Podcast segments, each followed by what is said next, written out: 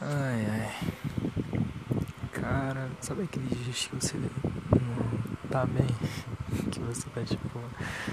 Uh, Foda-se total da vida. Você tá tipo, mano, se perguntando: caraca, por que que eu existo? Por que que eu tô aqui? Por que que. Sei lá, eu faço o que eu faço? É, pra que mais eu sigo além disso, né?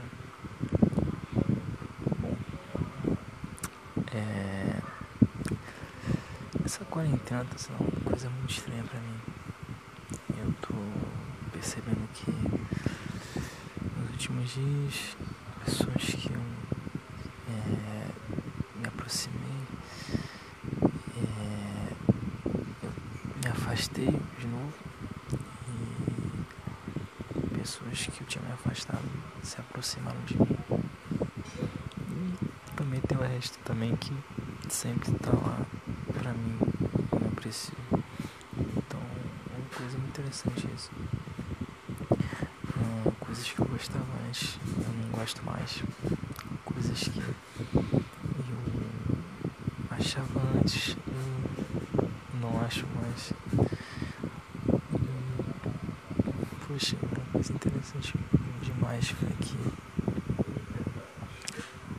não sei qual que é a diferença disso. Que a diferença que essa, essa situação vai me proporcionar no futuro, né? Que o mundo. Todo mundo pergunta quando é que vai voltar, quando é que vai tudo voltar ao normal, quando é que tudo vai voltar a ser como era. E eu acho que nunca.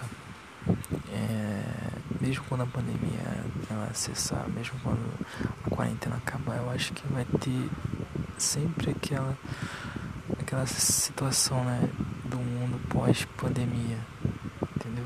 Não, se entende o que eu quero dizer? É que não vai mais voltar a ser como era antes, tá ligado? Vai ter aquela fase do mundo antes da pandemia e do mundo depois da pandemia. Sabe, tipo, nascer antes de Cristo, tá ligado? Tipo, esse tipo de coisa.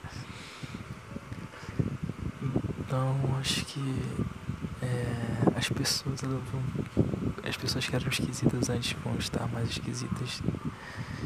E bom, eu não sei se vai ser bonito de ver, mas que realmente vai ser diferente, vai, né? Agora, quem não gosta de mudança, quem não gosta de novo, né? Que tem medo do novo, não vai gostar. Bom, não é isso, é o que eu tinha pra falar hoje.